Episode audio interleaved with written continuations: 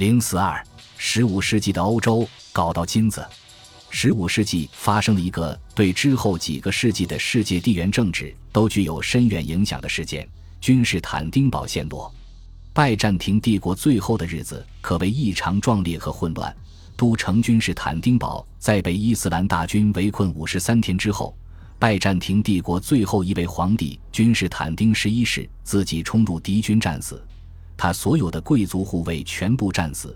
最终在穆罕默德二世挑选的发起总攻的这个良辰吉日，即一四五三年五月二十九日陷落。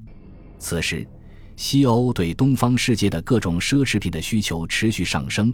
可是，一千多年来贯通欧亚大陆的陆上贸易通道却被君士坦丁堡的新主人——雄踞于欧亚大陆交汇地的奥斯曼土耳其帝国阻断了。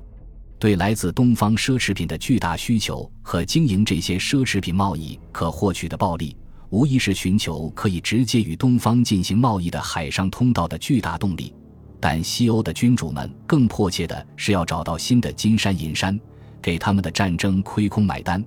因为向银行家们还本付息的压力很大，违约会造成借钱成本大增。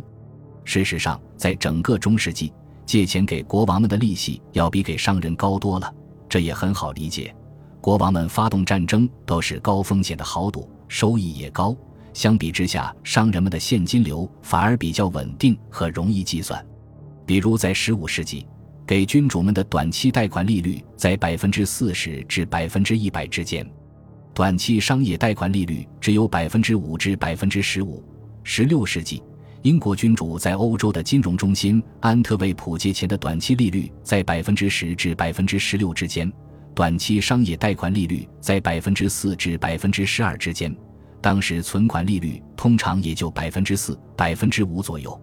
息差巨大，难怪君主们都想自己开银行。不过这是后话。海上探险在十五世纪下半叶就已经开始。葡萄牙的舰队一因四百五十年后就已经开始将非洲加纳和马里的金子运往欧洲。哥伦布的大发现之旅也在一四九二至一五二五年间将美洲的金子运回欧洲。西班牙国王斐迪南二世在一五一一年七月二十五日给他去新大陆的探险队的信里写道：“搞到金子，能用人道的方式最好，但是不管冒什么风险，也要搞到金子。”